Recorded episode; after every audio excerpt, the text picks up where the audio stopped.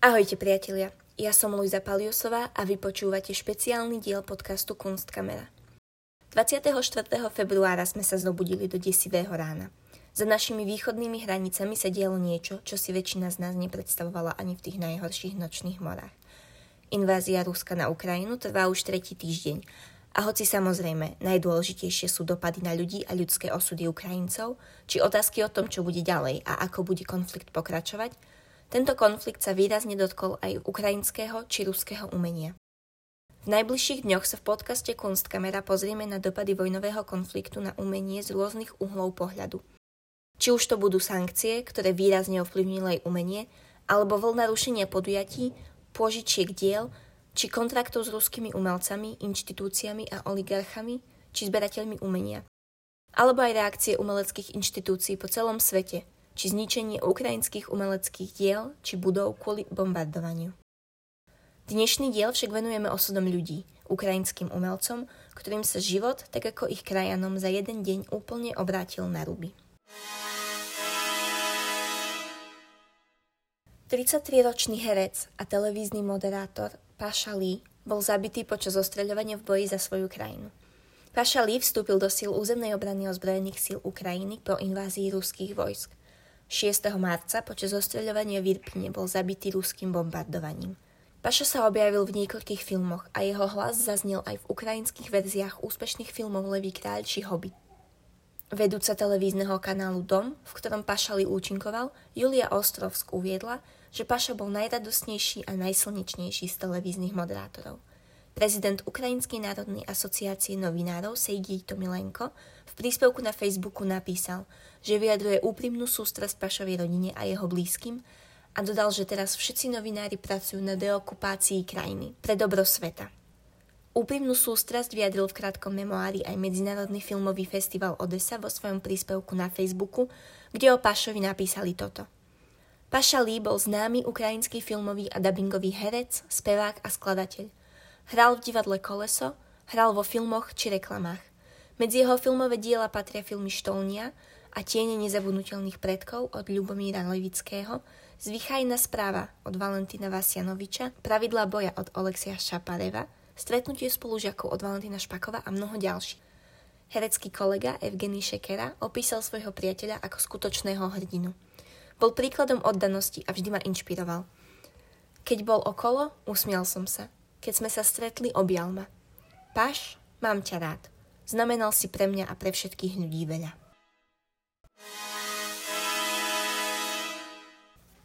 Volo Bevza, 28-ročný maliar ukrajinského pôvodu, ktorý býva v Berlíne, odišiel začiatkom februára do Kieva, aby sa zúčastnil vernisáže svojej samostatnej výstavy.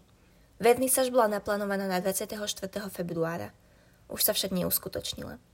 Dnes maliar využíva svoje umelecké schopnosti na zostrojovanie protitankových kovových konštrukcií, ktoré sú známe ako ješkovia. Na Ukrajine ostal aj so svojou priateľkou, 29-ročnou fotografkou Viktoriou Pidust a jej mladším bratom Markom. Z Kieva po začiatku konfliktu utiekli do Lvova, do mesta len 70 km od poľskej hranice. Tu sa pridali k snahám miestnej územnej obrany a pripojili sa k skupine, ktorá vyrábala kovové konštrukcie ješkov. Sú to špicovité konštrukcie, ktoré sú vyrobené z kovových trámov a reťazí a pôvodne sa používali na česko-nemeckých hraniciach počas druhej svetovej vojny. Volo a Mark nosili, merali a rezali kov, zatiaľ čo Viktoria ich prácu dokumentovala fotografiami. Táto práca je ďaleko od tej, ktorú robili pred vojnovým konfliktom ako umelci – Volo Bevza na svojich abstraktných olejových plátnach skúma priestor medzi digitálnym a maliarským. Viktoria Pidus zasa zvyčajne fotografuje zátišia a krajinky. Okrem praktickej pomoci začali zbierať peniaze pre ukrajinskú obranu a humanitárnu pomoc cez svoje kontakty predajcov a umelcov v Nemecku. Všetci okolo nás pomáhajú ako môžu, povedal Bevza pre Artnet News – jeho rodičom, ktorí stále žili vo Výšneve, meste nedaleko Kieva, sa podarilo dostať sa 150 km na juh, keď ruské sily postupovali na hlavné mesto. Ale ako mnohí ľudia, tak aj niektorí umelci v okolí Bevza sa zdráhajú odísť. Nechcú opustiť svoj domov, povedal. Jedna maliarka v Kieve nám hovorila, že sedí v posteli a počúva padajúce bomby. On a jeho spoločníci teraz uvažujú o ďalšom kroku. Muži vo veku 18 až 60 rokov nemajú dovolené opustiť krajinu. Tento zákaz sa ako ukrajinského občana vzťahuje aj na Bevzu, ktorý vyučuje na škole umenia a dizajnu Weissensee v Berlíne. Dúfa, že škola mu pomôže získať papiere na odchod, ale šanca je mizivá, povedal. Medzi ich však veľmi povzbudzuje podpora zo strany ich priateľov v Európe. Podpora je neskutočná, povedala Viktoria Pidust. Počas prvých dní sme dokonca nemali dostatok času ani odpovedať na každý e-mail. Galeristi Julia a Max Vološinovci, ktorí na Ukrajine vlastne galériu, prišli do Miami kvôli účasti na umeleckých podujatiach Art Basel Miami Beach Nada a Untitled Art. Ich pobyt v USA sa im predlžil, lebo sa nakazili vírusom COVID-19 a museli ostať v karanténe. Svoj návrat domov teda odložili o mesiac a rozhodli sa usporiadať pop-up výstavu od januára do februára. Domov sa však už nedostali – po napadnutí Ukrajiny Ruskom boli všetky lety do Ukrajiny z Ameriky zastavené a oni boli nútení v Miami ostať. Kvôli svojmu predlženému pobytu a situácii na Ukrajine sa predlžila aj ich výstava s názvom Spomienky na jej tvári, ktorá obsahuje práce so sociálnou tematikou piatich ukrajinských umelcov. Je to dokumentácia toho, čo sa na Ukrajine dialo za posledných pár rokov, povedala Julia Vološinová o výstave. Takto sme to neplánovali.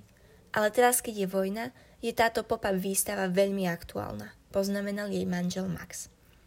Autori, vystavení na tejto výstave, Nikita Kadan, Lesia Komenko, Nikolaj Karabinovič, Maria Solimenko a Oleksij Saj pracujú najmä na sociálnych témach. Jedno z Kadanových diel je sieťotlačová fotografia budovy vo východnom regióne Donbass na Ukrajine, ktorá sa čiastočne zmenila na trosky potom, čo ruské sily vtrhli do oblasti v roku 2014.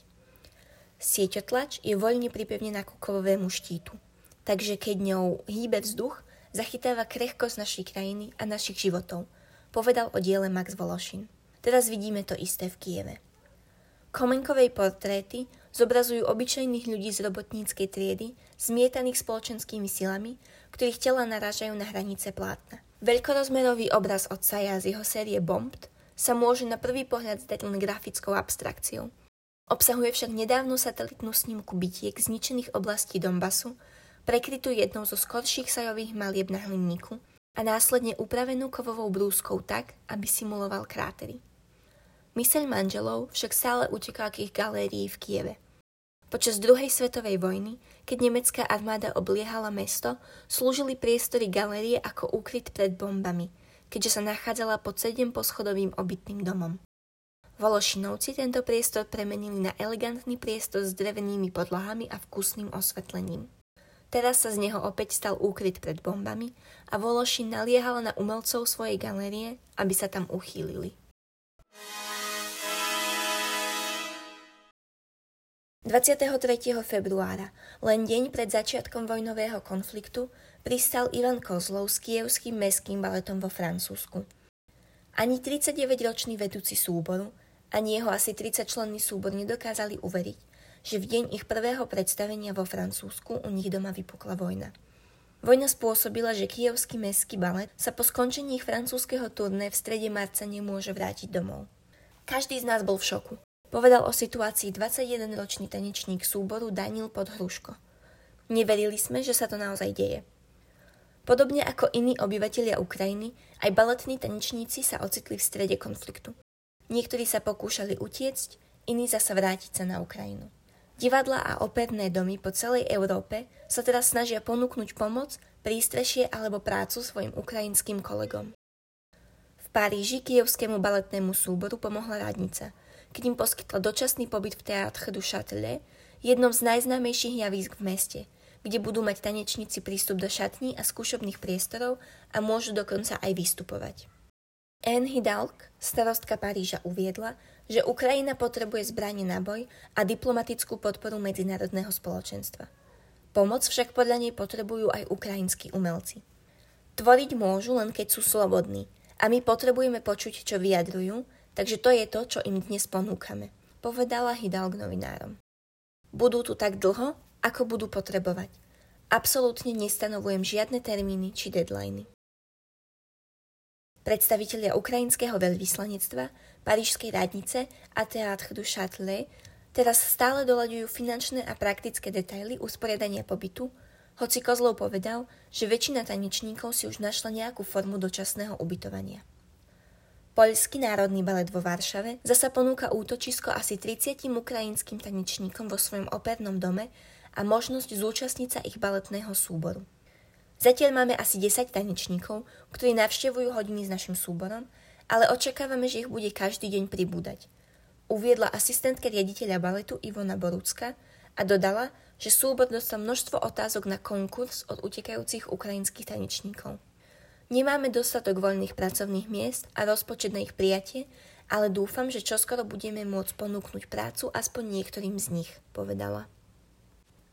Balet Maďarskej štátnej opery v Budapešti rokuje o ponuke pozícií ukrajinským tanečníkom, uviedol hovorca – jeho škola prijala dvoch študentov z Kievskej štátnej choreografickej školy a Anna Maria Steinrichsky, predsednička správnej rady Fondu pre študentov baletu Maďarskej štátnej opery, išla 190 km k hraniciam, aby vyzdvihla dvoch študentov, ktorých následne ubytovala vo svojom dome. Umelecký riaditeľ Českého národného baletu Filip Barankievič v Prahe povedal, že jeho súbor chce poskytnúť bezpečné miesto na cvičenie a ponúknuť baletné štúdia, aby aspoň dali nádej ukrajinským tanečníkom. Žiadosti prichádzajú každý deň, uviedol. V Kieve je Národné akademické divadlo opery a baletu Tarasa Ševčenka zatvorené od invázie Ruska a od vyhlásenia stanného práva. Doteraz zostala budova nepoškodená, na rozdiel od opery v Charkove, ktorá utrpela škody pri ruskom útoku na toto mesto. Opera a Národný baletný súbor budovu opustili – Niektorí zo 170 tanečníkov odišli z Kieva vlakmi na západ, zatiaľ čo iní sa ukrývajú so svojimi rodinami v meste. Najmenej dvaja tanečníci z Národného baletného súboru, principál Oleksij Poťomkin a solistka Lesia Vorotník sa chopili zbrane, povedal Serge Bondur, bývalý tanečník, ktorý je držiteľom čestného titulu ľudový umelec Ukrajiny a pôsobí ako riaditeľ skúšok a učiteľ spoločnosti. Bondur povedal, že Poťomkina videl naposledy začiatkom marca na železničnej stanici v Kieve, kde obaja nasadzovali svoje rodiny do vlaku smerujúceho na západ. Bondurova manželka a syn sú teraz v Taliansku, kým on sa stará o bývalú tanečnicu, svoju kolegyňu a kamarátku Olgu Drozdovu. Tá je totižto chorá, má COVID-19 a potrebuje kyslíkový prístroj. Kievský mestský balet, uchýlený v Paríži, usporiadal špeciálnu show v Teatre du Châtelet spolu s tanečníkmi z Parížskej opery, ktorá zahrňala otvorenú skúšku pod vedením Kozlova a Aurélie Dupont, baletnej riaditeľky Parížskej opery. Celý výťažok z predaja vstupeniek má byť venovaný aktet a Červenému krížu na podporu ukrajinských civilistov. Tanečníci kievského mestského baletu uviedli, že sa cítia otrasení vojnou, no zároveň im bola zverená misia reprezentovať a chrániť ukrajinský balet, kým doma zúri konflikt. Pred začiatkom hudby sa všetky naše myšlienky týkajú situácie na Ukrajine, povedal 19-ročný Aleksandr Moros. Ale keď začne hudba, sme profesionáli a naše myšlienky sa presunú k predstaveniu, ktoré sa deje. Celkovo veľmi prepojenom svete baletu sú ukrajinskí a ruskí tanečníci úzko prepojení. Často spolu trénovali a vystupovali v rovnakých školách a mestách. To spôsobilo, že vojna bola pre nich o to náročnejšia. Kozlov, ktorý v rokoch 2007 až 2010 tancoval s Marínským baletom v ruskom Petrohrade, povedal, že v Rusku má stále veľa priateľov. Hovoria mi, že by radi niečo povedali alebo urobili, ale nemôžu, pretože sa boja. Povedal v narážke na intenzívny zásah Kremľa proti slobode prejavu. V Kieve však Bondur povedal, že od bývalých ruských kolegov takéto správy o podpore nedostal. V týchto dňoch na miesto vyučovania a vedenia skúšok zásobuje susedov jedlom a liekmi.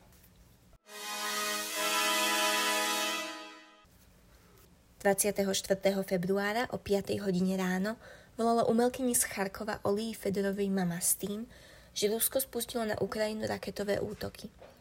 V tom čase už mala Olia pripravenú núdzovú tašku ktorú jej priateľ pripravil potom, čo Rusko minulý rok začalo zhromažďovať jednotky pri hraniciach s Ukrajinou.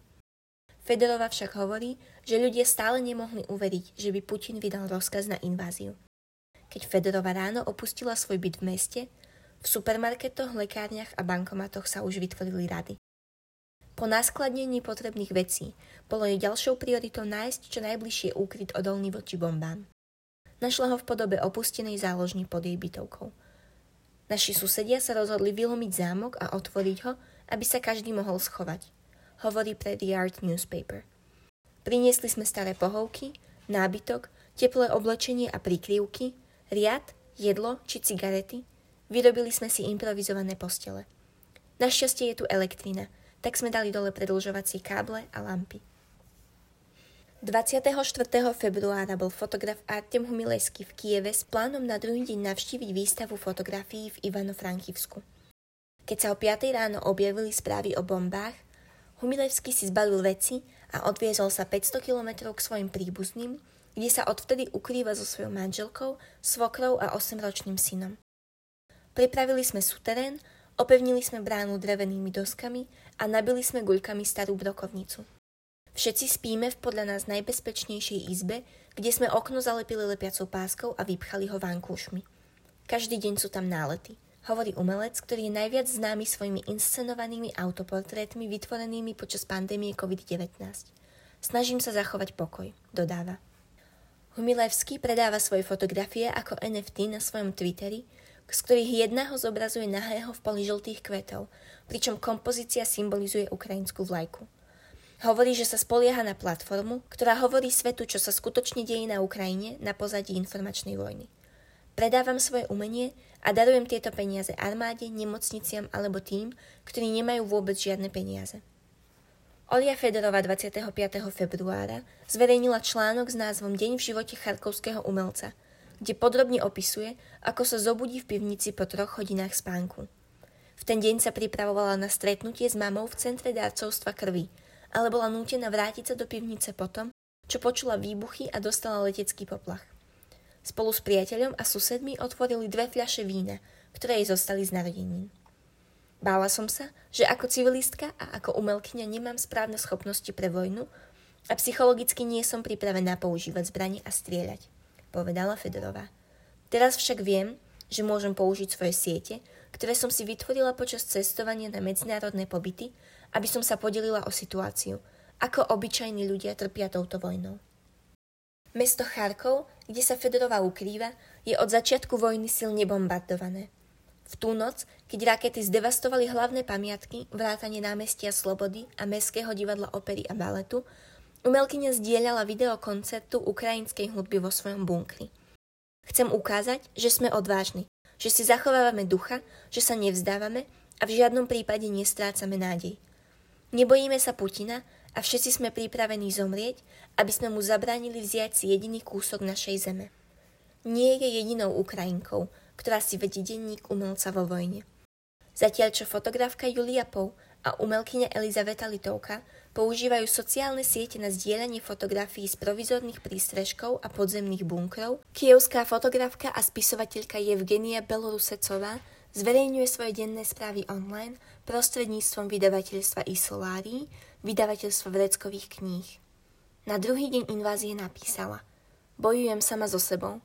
Viem, že svet sa pomaly prebúdza a začína vidieť, že to nie je len o Kieve a Ukrajine.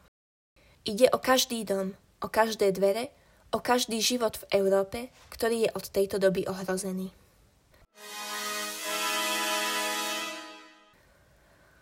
To by bolo na dnes všetko. Počúvali ste špeciálne vydanie podcastu Kunstkamera o dopadoch vojny na ukrajinských umelcov. Budeme radi, ak náš podcast podporíte zanechaním hodnotenia vo vašej podcastovej aplikácii či sledovaním nášho Instagramového profilu Kunstkamera. Nezabudnite tento podcast odporúčiť svojim známym a priateľom. Budeme sa na vás tešiť aj na budúce.